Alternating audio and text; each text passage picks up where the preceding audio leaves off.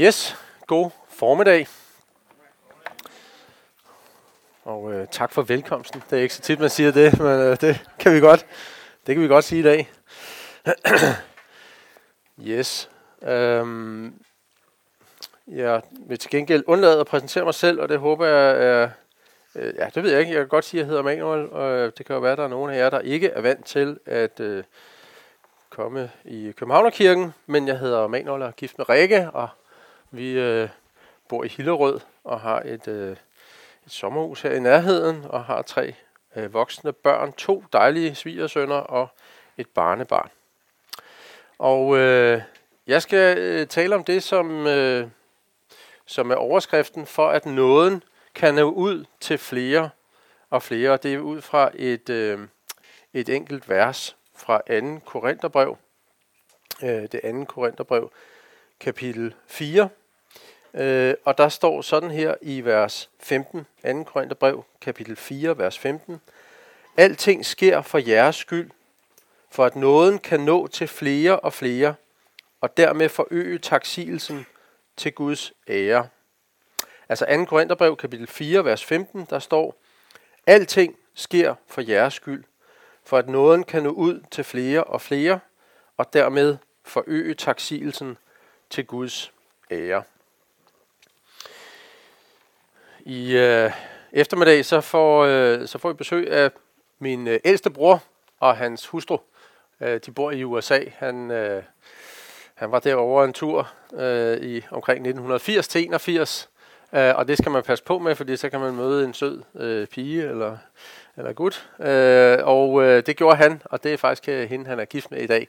Så han, øh, han, har, han har boet der siden øh, 19, 1982. Han var lige hjemme et års tid.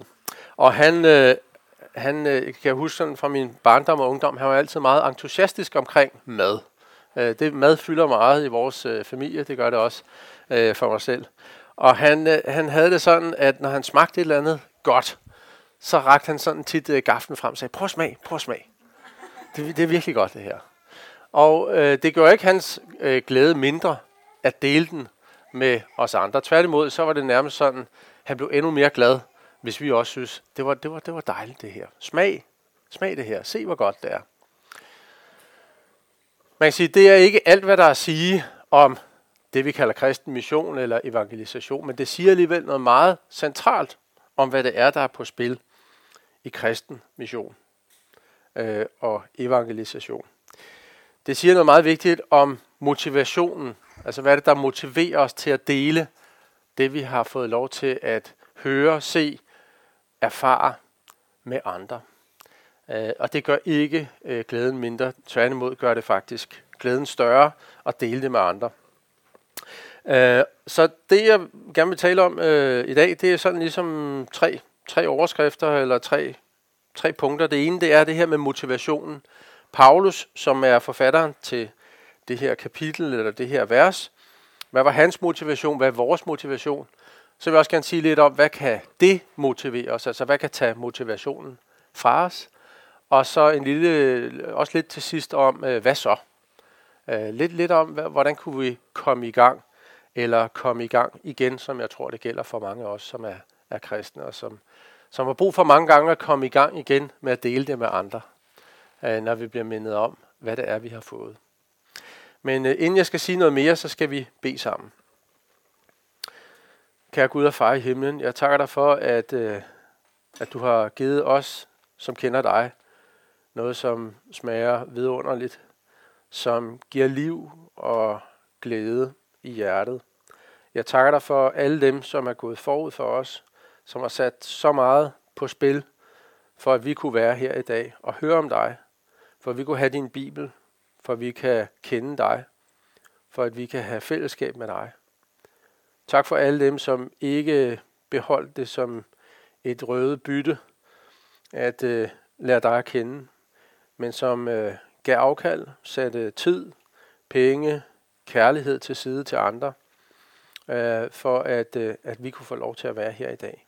Det tager jeg dig for. Og jeg beder dig om, at vi må få lov til at få et møde med dig, at vi må se, hvor stort det er, at øh, vi ikke bare får lov at, at være dine børn, men også at at være dine medarbejdere. Det beder jeg dig om, Helligånd. Kom og fyld vores hjerter nu. Varm os med taknemmelighed og glæde. Øh, giv os klarhed og vis os, hvem det er, du vil, at vi skal være vidne for. Amen. Forfatteren til, øh, til det her brev, som verset er hentet fra, som jeg sagde for lidt siden, det er Paulus. Paulus har en, en ret fantastisk historie. Han øh, voksede op som jøde. Han, øh, han var meget ihærdig i sin tro. Han, han, han lyttede til det, hans autoriteter sagde. Jeg tror også, hans forældre sagde. Det, det ved jeg ikke så meget om. Øh, men han var i hvert fald meget ihærdig i det, som han foretog sig. Og han blev en meget lært person. Han blev en religiøs autoritet. Han fik status. Han, øh, der var, han var sådan ligesom en, folk kunne se op til. Og øh, da der fremkom sådan en øh, vranglærende sekt omkring en eller anden gut, der hed Jesus, så vidste han godt, hvad hans opgave var. Det var at slå den ned med hård hånd. Så han gjorde det, som han var sikker på, Gud ville øh, af ham. Og derfor gik han i gang med en hård forfølgelse af de såkaldte kristne eller vejen. Og han skyede ingen midler, fordi det var noget altafgørende, der var på spil. Det var, det var troen, der var på spil. Det var tilliden til Gud, øh, der var på spil. Og så en dag, så sker der noget på en rejse. Så bliver han øh, stanset af et syn af den selv samme Jesus, som dem han forfølger tror på. Og den her oplevelse og alt det, der følger derefter den oplevelse, det gør, at han må vende sit liv 120% grad, 180 grader om. Han bliver nødt til at gå i sig selv, gøre noget, som, øh, som jeg har meget svært ved, indrømme, at han har taget fuldstændig fejl. Øh, mister hele sin status, sin position, øh, alt det, han har bygget op, alle dem, der har set op til ham. Øh, og så siger han bare, den her Jesus, som jeg nu har set og hørt og erfaret, og alt det, som han har givet mig, det ønsker jeg nu at bringe ud. Så dem, jeg før forfulgte, det dem opsøger jeg for at opmuntre. De var sådan, shit, der kom Paulus, eller det sagde de nok ikke, men altså, øh, altså jeg, nu, nu er jeg på jeres hold. Øh, og så investerede han hele sit liv i at, øh, at, øh, at være medarbejder på den tro på Jesus, som han selv havde fået lov til at få del i. Så når der står her, og det var ikke øh, uden omkostninger. Når der står i det vers, vi er sammen øh, om her i dag, alting sker for jeres skyld, så er det altså ret meget, der ligger i det her alting. Og han nævner selv noget af det bare lidt tidligere i kapitlet her. Øh, I vers 8 så står der, eller fra vers 8, i alt er vi trængt, men ikke stængt inde. Vi er tvivlrådige, men ikke fortvivlet. Vi forfølges, men lades ikke i stikken. Vi slås til jorden, men går ikke til grunde. Altid bærer vi den død, Jesus led med i læmet, for at også Jesu liv kan komme til syne i vort læme. Og senere i det samme kapitel, så giver han lidt flere ord på, hvad det egentlig er, han oplever som en missionær for Jesus, for den tro, som han nu har fået del i. I øh, kapitel 11, øh, i vers 23, der, der står der, øh, jeg har slidt og slæbt, tit været i fængsel, fået, afslag, fået slag i massevis, jeg har været i livsfare mange gange. Af jøderne har jeg, fået fem, har jeg fem gange fået 40 slag minus et. Jeg har fået pisk tre gange. Jeg er blevet stenet en gang. Har lidt skibbrud tre gange. Jeg har drevet rundt på det åbne hav et helt døgn. Ofte på rejser. I fare på floder. I fare blandt røvere. I fare fra mit eget folk. I fare blandt, fra hedninger. I fare i byer. I fare i ørkner. I fare på havet. I fare blandt falske brødre. Jeg har arbejdet og slidt. Ofte haft søvnløse nætter lidt sult og tørst, ofte fastet, døjet kulde og manglet klæder. Hertil kommer det, som dagligt trykker mig, bekymringen for alle menighederne. Det er ikke så let, der ligger i det alting. Alting sker for jeres skyld. Hvorfor elsker Paulus menigheden i Korinth så meget? Er det fordi, det er en fantastisk menighed, som er utrolig sympatiske og øh, har gjort så meget for ham. Det er det ikke. Men Paulus han har set noget, han har hørt noget, han har erfaret noget, nemlig Jesus. Og det har gjort noget helt fantastisk ved hans hjerte. Det har ikke fjernet alt det i livet, som er svært, al den modsigelse, den både indre og ydre kamp, som Paulus han har. Men der er noget, der er sket alligevel ved det. Der er noget, som har været fantastisk for Paulus. Al den angst, som han har haft for, at, altså er det godt nok for Gud, det jeg gør? Øh, kan jeg på en eller anden måde overvinde min egen synd og svaghed, sådan så jeg kan være retfærdig over for Gud? Øh, alt det, som, som har skabt en dyb usikkerhed, uro og angst i hans hjerte, det har han fået lov til at opleve, at det er blevet taget bort. Det kan godt være, at han stadig kan se mange af sine fejl, det kan han. Men han ved, at alle hans fejl er tilgivet. Det kan godt være, at han er i tvivl om, at der er nogen, der overhovedet holder af ham, eller holder med ham. Og på et tidspunkt skriver han, så alle, alle svigtede mig. Alle dem, der skulle være med mig, de svigtede mig. Men han ved, at der er en, der altid står ved hans side. Der er en, der er så tæt på ham som hans egen skygge. Der er en, der aldrig svigter og forlader ham. Og det er Jesus. Og det har gjort noget ved hans hjerte, ved Paulus' hjerte. Han er gået fra at være denne her ildsjæl, der skulle hæve sig op over pøblen med sin fromhed, til at være en, der giver sig ud, øser sig selv ud til pøblen. Øh, elsker mennesker vildt fremmede, som han aldrig har set. Fordi han, som var en vild fremmed for Gud, han troede, han var tæt på Gud. Han viste, det viser, han var vildt fremmed for Gud. Men Gud elskede ham. Jesus elskede ham og gav sig selv for ham og mødte ham på vejen. Han, som overhovedet ikke havde fortjent det. Og det har ændret Paulus' hjerte. Han har fået del i nåden. Den nåde er kommet ind i hans hjerte. Guds kærlighed er blevet udgydt i hans hjerte. Og når det sker, alt det som også har været tema øh, her på øh, lejren, når, når vi ser noget, når vi smager noget, så gør det noget ved vores hjerte. Så gør det noget ved vores syn på andre mennesker. Vi kan ikke bare se på dem sådan, som vi plejer. Øh, vi, øh, vi må elske ikke bare Gud, som elskede os først, men faktisk også øh, andre mennesker. Det er en naturlov. Som, når vi har smagt det, så kan vi ikke lade være at tænke, smag det her. Prøv, prøv lige at smage det her. altså, det, det, det skal du altså prøve. Vi må give det videre. Øh. og så står der også noget mere her. Han skriver, alting sker for jeres skyld, for at nåden, altså den noget, han selv har fået del i, og er blevet glad for, den kan nå ud til flere og flere. Men så siger han også, øh, og dermed forøge taksigelsen til Guds ære. Og det tror jeg godt nogle gange, i hvert fald i sådan den tradition af kirke, jeg er vokset op i, at vi kan komme sådan lidt let henover. For mig har det hele tiden stået stærkt, det Jesus har gjort for mig, og at det skal ud til andre. Jeg har ikke, jeg har ikke, øh, jeg har, det er i hvert fald ikke blevet hørt af mig, kan jeg sige, at det var stort det der med, at Gud får mere ære, ved, ved at flere mennesker siger tak for ham, kommer til tro for ham. Og det på en eller anden måde virker som om, det er det endegyldige resultat, at Gud får ære. Øhm, jeg tror, vi fødes med et, øh, vi fødes ikke som blanke tavler, vi fødes med et verdensbillede, og i det verdensbillede, der er jeg centrum. og så, og så øh, bærer det med mig øh, resten af livet, og det verdensbillede, det slås hele tiden med eventuelle andre øh, verdensbilleder. Jeg er i centrum, og når jeg bliver kristen, så kommer Gud ind i mit verdensbillede, og han hjælper mig i mit liv. Øh, og så er der andre mennesker, de, øh, de skal også tilfredsstille nogle af mine behov osv. Sådan siger jeg det jo aldrig, men det er alligevel sådan, mit hjertes indstilling er. Og nogle gange så kan vi komme ind, og vi kan se, at Gud har faktisk gjort alt for mig. Øh, og det er fantastisk. Men der sker ligesom ikke rigtig noget med mit verdensbillede. Det er stadigvæk, det var rart, at Gud kom ind og hjalp mig med at blive frelst, så jeg ikke skal gå fortabt. Og så, hvis man så øh, strækker sig lidt, så er der også nogle andre mennesker måske derinde, der også har brug for at høre om ham. Forstår I, hvad jeg mener? Hvad jeg mener? Altså, vi er stadigvæk mennesker, stadig i centrum, og så Gud, han hjælper ligesom os mennesker, fordi vi er, vi er hovedpersonerne på livets scene. Men egentlig det, som, som, som Bibelen viser os, det er, at alting startede med Gud. Han var ligesom i centrum. Alt er blevet til ved ham, og uden ham blev intet til af det, som er.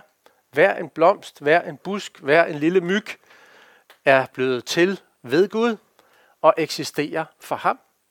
Og selvfølgelig også du og jeg.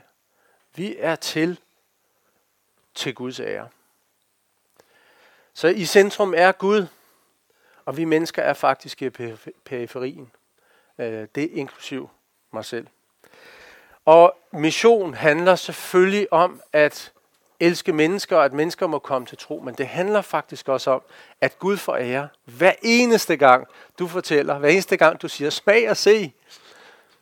Gud får faktisk også ære hver eneste gang, du spiser. Både fysisk og siger Gud tak for det og nyder det, fordi han, han får ære ved din glæde, ved din nydelse af alt, hvad han har skabt og alt, hvad han har givet. Og så får han ære det endemålet ved, at mennesker kommer til tro på ham, og hans navn bliver ophøjet. Og det er det største. Det er det største. Øh, og så er der nogen, der siger sådan, okay, men er Gud sådan, øh, er Gud sådan selvoptaget? Under han os det er ikke godt? Og der kan man så spørge, det er en længere snak, som jeg ikke skal bruge alt for meget tid på her, men altså, er det godt at være selvoptaget? Er det godt? Er det godt at være selvcentreret? Er det godt at være, være indkroget i sig selv, som Luther han sagde det?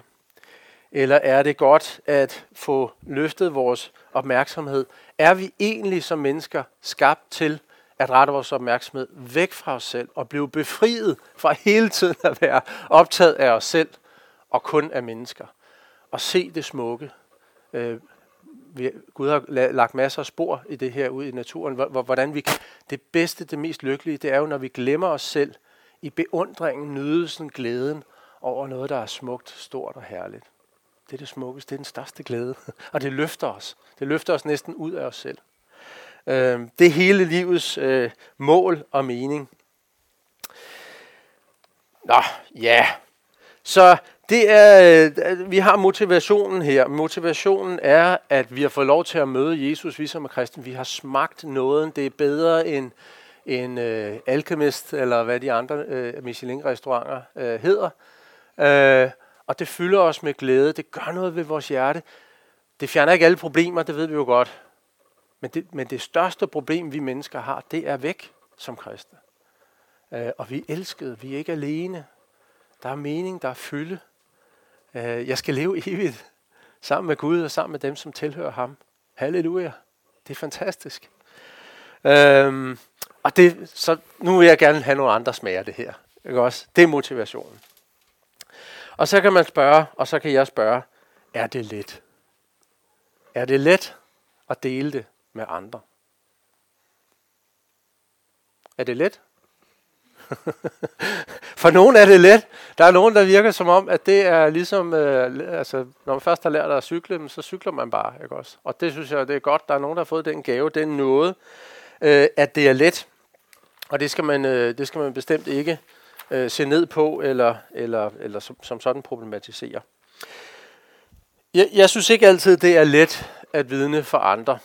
Uh, en af tingene, og nu vil jeg gerne nævne nogle ting, som, som, som kan tage øh, motivationen fra os. Uh, og, og så kan man sige, hvorfor skal vi det? Nu gik det lige så godt. Men jeg tror også nogle gange, det kan være godt ligesom at, tage, at se de der ting i øjnene, fordi de er der. Og hvis du bare går herfra, og så har vi slet ikke sat ord på nogen af dem, så tænker du, at han var slet ikke klar over, at jeg har det her problem. Øh, og hvad gør jeg jo at ved det? Så derfor tror jeg, at vi skal tage nogle af de her øh, modstandere frem i lyset og kigge på dem sammen, fordi de er der. Øh, en af tingene, det er, at, øh, at vi lever i en tid, hvor mange mennesker oplever, at man kan godt tale sådan om, om der er nogle ting, der er vigtige, og om der er nogle, der er nogle værdier, man tror på. Men at sige, at jeg tror på Jesus, det virker specielt. Altså, da vi lever i en tid, hvor atmosfæren, den atmosfære, vi selv indånder åndeligt talt, den er sådan lidt, det er pinligt at tro på Jesus på den gammeldags måde. Det er i hvert fald min oplevelse. Og fordi jeg ikke bare elsker Jesus og Gud, øh, men også har min gamle jeg i mig, så er jeg bange for, hvad andre mennesker tænker om mig. Øh, og så tænker jeg, det er for pinligt. Det er for pinligt. Det ved jeg ikke, om der er nogen af jer, øh, der kender. Øhm, og, og, og til det at sige, det er, hvad, hvad gør vi ved det? Det tror jeg ikke, vi bare sådan kan fjerne sådan her. Men, men jeg har i hvert fald øh, en glæde ved at erkende og se det i øjnene for det, det er, at jeg, at jeg har forvrænget mit virkelighedsbillede. Nogle små mennesker, som ikke var til ved verdens skabelse, som ikke kan opretholde noget som helst, som er, er svage og dødelige, som vi alle sammen er. Dem er jeg mere bange for, end ham, som har været fra evighed til evighed. Ham, som, som han kan sige et ord nu, og så forsvinder det hele glem klimaforandring. Og ikke, det er ikke, fordi jeg er klimafornægter. Sådan, ikke? Men altså, det er ikke klimaforandring, det er ikke Putin, der kan det her. Men Gud, han kan bare sige et ord, og så alt væk. Ligesom han sagde et ord, og så kom alt frem. Eller to. Hvem skal jeg være bange for? Hvem skal, hvem skal jeg være bange for at gå imod? Det har jeg brug for nogle gange at sige i mit hjerte, og selvom det så ikke fjerner frygten, så, så, så er det en god modgift. Og så erkender jeg over for Jesus, Jesus, du ser jeg sådan her. Tak for, at jeg får lov til at komme til dig. Tak for, at jeg får lov til at lægge det her hos dig. Vil du, vil du selv udruste mig? Mind mig om, hvem du er. Mind mig om, hvem jeg er. Jeg er fri. Jeg er befriet også fra det. Og, og der er ikke noget uventet i at møde modstand. Jesus har forudsagt det fra starten af. Det har jeg brug for. Så, øh, så er der en anden demotiverende tanke, som tit øh, opstår, og øh, nogle gange er vi også gode til at, at, at sådan opmuntre hinanden med det. Det er sådan, det, det går tilbage, og det, kan, det, kan, det kommer ikke til at ske. Det kommer ikke til at ske. Han kommer ikke til at blive kristen. Hun kommer ikke til at blive kristen. Øhm, og øh, så, jeg, jeg kan mest huske i hvert fald, at Claus her har, har sagt det øh, nogle gange, det der med, de skal sige nej. De skal sige nej. Det kan godt være, at du ikke kan forestille dig, at de siger ja til at komme til en gudstjeneste. Det kan godt være, at du ikke kan forestille dig, at de nogensinde skulle, skulle synes, at det her det var attraktivt. Men, men de skal have lov at sige det. De skal have lov at sige nej. Øh, så kan man nogle gange tænke sådan, altså øh, vi, som øh, nogle af os er jo vokset op i kristne øh, familier, og vi kæmper stadigvæk for på en eller anden måde at få bragt vores liv i overensstemmelse med med, øh, med, med Guds vilje. Vi har fået så meget, og alligevel er det en kamp at leve som kristne øh, i vores tid og kultur. Så tænker jeg sådan, hvis ham der, min kollega, han bliver kristen, altså vejen til at leve øh, i overensstemmelse med Guds ord, den er så lang, så jeg, jeg overgår faktisk ikke rigtig at gå i gang med det. Fordi vores tid, den er simpelthen så vandartet på en eller anden måde, og vores kultur, og folk, de øh, horer i flæng, og bander og svogler, og du ved, det... Og så tænker jeg sådan, hvordan var kulturen lige dengang Paulus levede? Der. I Tyrkiet og i Grækenland. Sådan, lad være med at gå i seng med din stedmor i menigheden, altså. Ikke? Og når I kommer sammen og holder nadver, lad være med at drikke jer fulde igen. Ikke?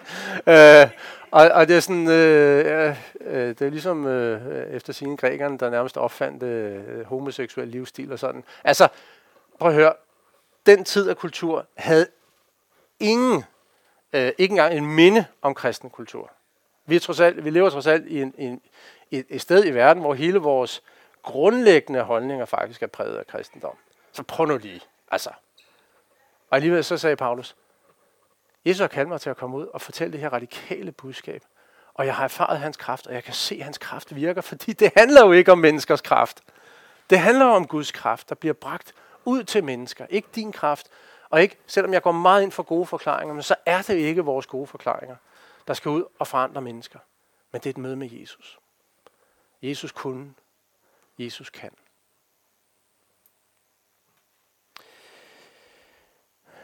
Og så er der, så er der de øh, situationer, hvor vi faktisk får et afslag. Altså, der er, øh, vi inviterer, de hører evangeliet, og de siger nej. Øh, og så tænker man sådan, hvis man har fået en række afslag, så, tænker, så kan man også godt tænke sådan, øh, det nytter, det nytter ikke noget. Der, der, der må være et eller andet galt med min tro, siden de ikke vil sige ja til det. Og der er brug for at blive mindet om det, som jeg også lige har nævnt lidt, eller antydet lidt, at Jesus han sagde, I skal forvente mange afslag. Altså, hver gang Jesus han talte, så det var ikke sådan, hver eneste gang han talte, så stod folk bare i kø for at følge det, som han sagde. Og sagde, ja, det var godt. Ej, var det godt. Og du er, du er også sympatisk, og der vil jeg gerne følge. Hun kan vi godt nogle gange tro. Vi skal alle sammen være lidt ligesom Claus, og folk kan lide os og sådan, ikke? Så, så kommer vi igen. Men det er faktisk ikke fordi, at man kan lide et menneske. Øhm, hver gang Paulus, han, øh, det, det virker til, hver gang Paulus talte, nu læste vi noget af det op før, så, så var der rigtig mange, der blev rigtig vrede, og øh, nogle gange slog ham ihjel. Øh, sådan praktisk talt, og, og, og måske engang helt konkret. Og han blev vagt op igen. Han var i hvert fald som død. Men øh, så, så, så den der forventning om, at hvis, hvis det er sandt, det jeg tror på, og hvis jeg gør det rigtigt, så folk stået i kø for at vende om. Og jeg, jeg har også set sådan nogle videoer fra Afrika der, og en masse, der kommer til tro. Ikke? Det er ikke en normal tilstand. En normal reaktion, det er meget blandet. Nogen bliver, siger, det lyder latterligt, har du drukket for meget? Andre siger, bliver vrede og vil slå dig ihjel. Og så er der nogen, der siger, det vil jeg gerne lige høre lidt mere om. Forvent meget forskellige reaktioner, når du vidner. Jeg vil ønske på en eller anden måde, det var anderledes. Jeg vil ønske, at det bare var sådan, hver eneste gang vi gjorde det, så sagde folk ja, fordi jeg synes, det er hårdt, men det er virkeligheden.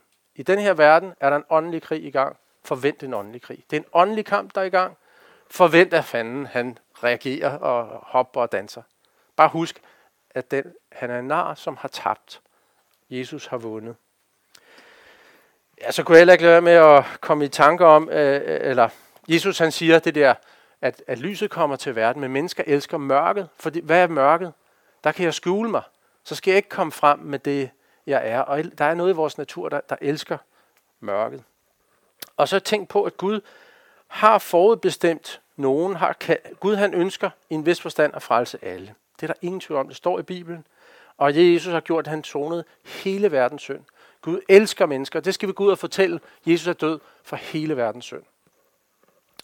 Men jeg har i hvert fald en glæde i også, at Gud har ved om nogen, og jeg, der, Bibelen bruger, bruger også det ord, har valgt nogen til frelse. Og du ved ikke, hvem de er. Da Paulus han er i Korinth, så øh, prøver han først at tale til jøderne, og jøderne de reagerer så skarpt imod det, så han siger, nu går jeg til hedningerne, og han tænker, nu forlader jeg Korinth, fordi der er simpelthen så meget modstand her. Den samme menighed. Så siger Gud til ham, bliv lige her, for jeg har masser af mennesker i den her by. Og det er inden Paulus er begyndt at prædike for hedninger. Så hvad er det? Hvad menes der med det? Gud ved, at der i den her by er masser af mennesker, der skal komme til tro på ham. Forstår I, hvad jeg mener med det? Jeg har masser af mennesker i den her by, står der i Apostlenes Gerninger. Du ved ikke, hvem Gud har i din opgang. Gud ved ikke, hvem, øh, du ved ikke, hvem Gud har på din arbejdsplads, eller i din familie, eller i din udvidede familie, eller i din by, eller i det her land. Hvordan finder vi ud af det? Når vi fortæller om Jesus.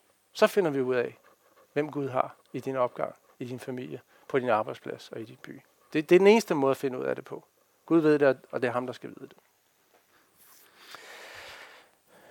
Det sidste, det øh, jeg også vil nævne som, som noget, der nogle gange kan demotivere os, eller, eller måske tit, det er, især hvis man er, har været vant til at høre om noget, og har vant til at høre om Jesus, så har vi, det, det er ligesom det billede, jeg, der tit popper op hos mig. Jeg var på Belvedere Museet i, øh, i Wien, hvor der er de her fantastiske malerier. Og så sidder der sådan en, en kustode med ryggen til malerierne, og sidder sådan og er ved at falde i søvn. Ikke? Altså man er inde på det her fantastiske sted, hvor der er så meget skønhed, og så meget, og jeg, jeg gik og sugede til mig der, ikke? og så sidder der sådan en kustode og møgkeder sig. Og jeg tænker, altså, hvad med at kigge på billederne? Ikke? Altså, der er jo ikke nogen af os, der gør den. Øh. Og så tænker jeg, men det er jo tit sådan, vi er. Ikke? Vi kommer til gudstjeneste, ikke? Og sådan, Nå, håber ikke, det tager for lang tid, og når det er færdigt, så jeg kan komme hjem. Sådan er jeg jo også. Øh. Især hvis det er Claus. Der... Nej. men jeg, jeg tænker bare nogle gange, at vi, vi, vi vandrer rundt i, altså det også i skaberværket, ikke? så vandrer vi rundt i den ene skønhedseksplosion efter den anden, og, og vi har Bibelen, og vi læser det, og så er vi bare sådan, øh, hmm, kan Gud ikke hjælpe mig med at løse mine problemer? Ikke? Og øh, så, så er nogen, der tænker, så må det være, fordi det ikke er det ikke er sandt, det vi tror på. Der er ikke kraft i det. Nej, men det kunne også godt være, at det var dig, der var noget galt med. det kunne være, at dine sanser var blevet sløret. Ikke? Du spiser på Noma, hvis det ikke var lukket, hver eneste dag. Og du var bare sådan, Åh, igen, du ved, friteret andelever med et eller andet. Ikke? Øhm, og det er ikke for at give sådan en skamfølelse her, selvom det må du gerne føle lidt. Øh, for, for det, der er nogle gange, vi lige skal ruskes op og så sige, vi, vi har brug for at fordybe os det her igen og igen. Det er derfor, vi har brug for at høre det her igen og igen. Det er ikke, fordi der ikke er kraft i det, det er, fordi vi er glemsomme. Hvis man læser Gamle Testamente, og det ved jeg, Jens har, så du må korrigere mig, hvis jeg tager fejl. Men jeg, jeg kan se mange gange, især når der står det der med at fejre sabbat og fester, står det igen og igen. Husk, husk, husk, for I må huske.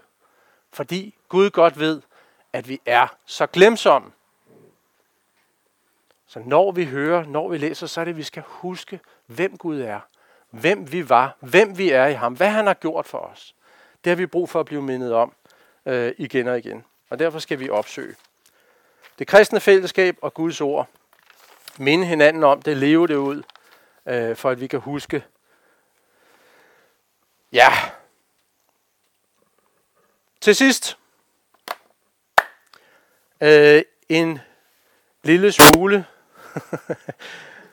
der, der er hverken lyd på mig, eller der er kun støj. Godt. Øh, til sidst øh, vil jeg bare sige en lille smule om, hvordan. Øh, jeg tror, øh, mange gange så kan vi tænke sådan, jeg skal ud og redde verden. Altså, hele verden skal høre det her. Og øh, der er nogen, der skal leve ligesom Paulus. Der er nogen, der har en stor mission over for mange mennesker, og som på en særlig måde skal leve både uden familie og uden, øh, man kan sige, også bare sige, de bånd, der ligger i det, eller uden de bånd, der ligger i at være øh, i en dansk kultur, eller hvad det nu kan være. Men for de fleste af os, så vil det at tænke, jeg skal redde verden, give stress. Så derfor vil jeg bare, det her står ikke i Bibelen, men, men, men jeg vil lige sige, prøv at fokusere på én. prøv at tænke på ét menneske. Øh, prøv at bede til Gud om at minde dig om ét menneske. Der er det der gamle jødiske ordsprog med den, der redder ét menneske, redder hele verden. Og det er jo sandt i den forstand, at jeg er et menneske. Hvis ikke nogen havde fortalt mig om Jesus, så var min verden mørk. Så var min verden kort. Men der er nogen, der har fortalt mig om Jesus. Og det gør hele forskellen. Den, der redder et menneske, redder en hel verden. Der er også en anden øh, øh, historie, som jeg aldrig tror er sket, men, men, men den gjorde bare meget indtryk på mig, og jeg har tænkt på, den måske kan den også sige noget ja, men der, der er sådan en beretning om, at der går en mand på stranden, efter der har været sådan en, øh, en flodbølge, og sådan øh, flodbølgen har bragt et væld af fisk ind på stranden, som ligger der og gisper og er ved at dø. Og så står der en mand, og i de der tusinder af fisk, øh, så står han og smider øh, fisk ud i vandet igen. Og så kommer ham derhen, og så siger han, hvad laver du? Så siger han, jeg, jeg, jeg, redder, jeg redder fisk. Så siger han, du kan da overhovedet ikke nå det her. Altså, det gør da, altså, det er jo nyttesløst. Og så sagde han, det er ikke nyttesløst for denne her fisk. Og så smed han den ud i vandet. Og øh, jamen, jeg tænker tit, at, at, øh, at, at vi er gode til at sige til, til os selv, også nogle gange til hinanden, det nytter ikke noget. Ikke? Altså, et menneske, hvad gør det fra eller til? Og jeg kan også tænke, Danmark skal genkristnes, ikke også? Og Vesten skal opleve en vækkelse på ny. Og det der er noget godt i det, men der er også noget lidt trættende ved det, ikke også? Fordi det bliver sådan uoverstigeligt, uoverkommeligt. Og hvis vi ser på Jesus, han havde lidt mere travlt end dig og mig. Han skulle faktisk redde hele verden. Han spildte masser af tid på at bede, på enkeltmennesker, på, på, på, på folk, som ikke gad at høre på ham. Som, som mennesker, som kom til ham og sagde, hvad skal jeg gøre for at blive frelst? Så gav Jesus ham et svar, som han godt vidste, ville betyde, at han bare gik bort. Men han brugte tid på det menneske. Hvis Jesus har tid til enkelte personer, så har du og jeg også. og, og så skal vi måske tænke i et menneske ad gangen.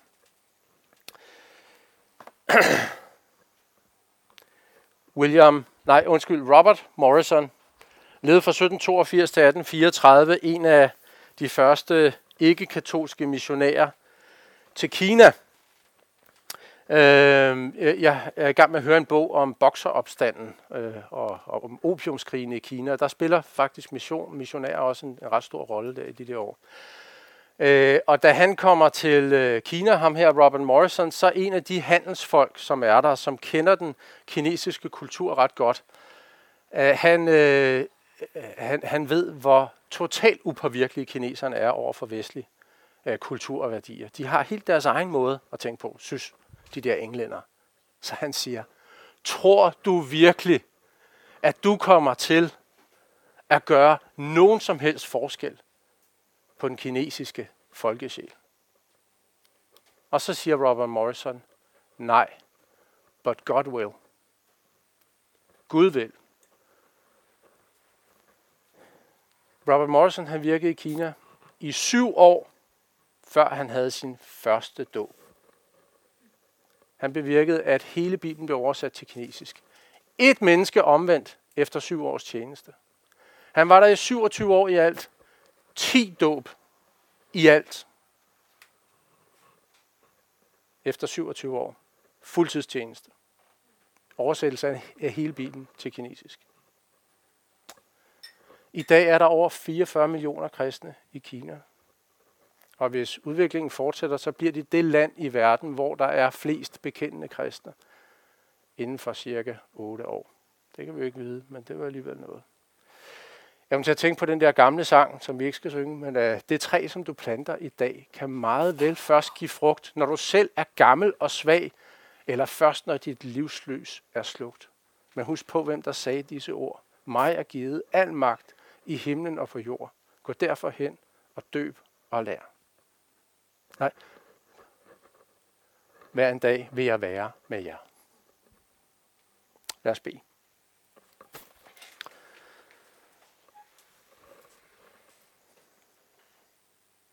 Kære Jesus Kristus, tak for den du er. Tak for den du har været i historien. Tak for den du er i dag. Tak for den du vil være i evighed. Tak for at du går med os. Tak for at du har sejret. Tak for at vi går i din kraft og med din nåde. Tak for at vi har fået lov til at høre om dig. Tak for den gave. Det er Giv os at fordybe os i det, nyde det, glæde os over det og dele det med andre. Og vi så må stole på dig, uanset hvilken reaktion vi får. Det beder jeg dig om. Amen.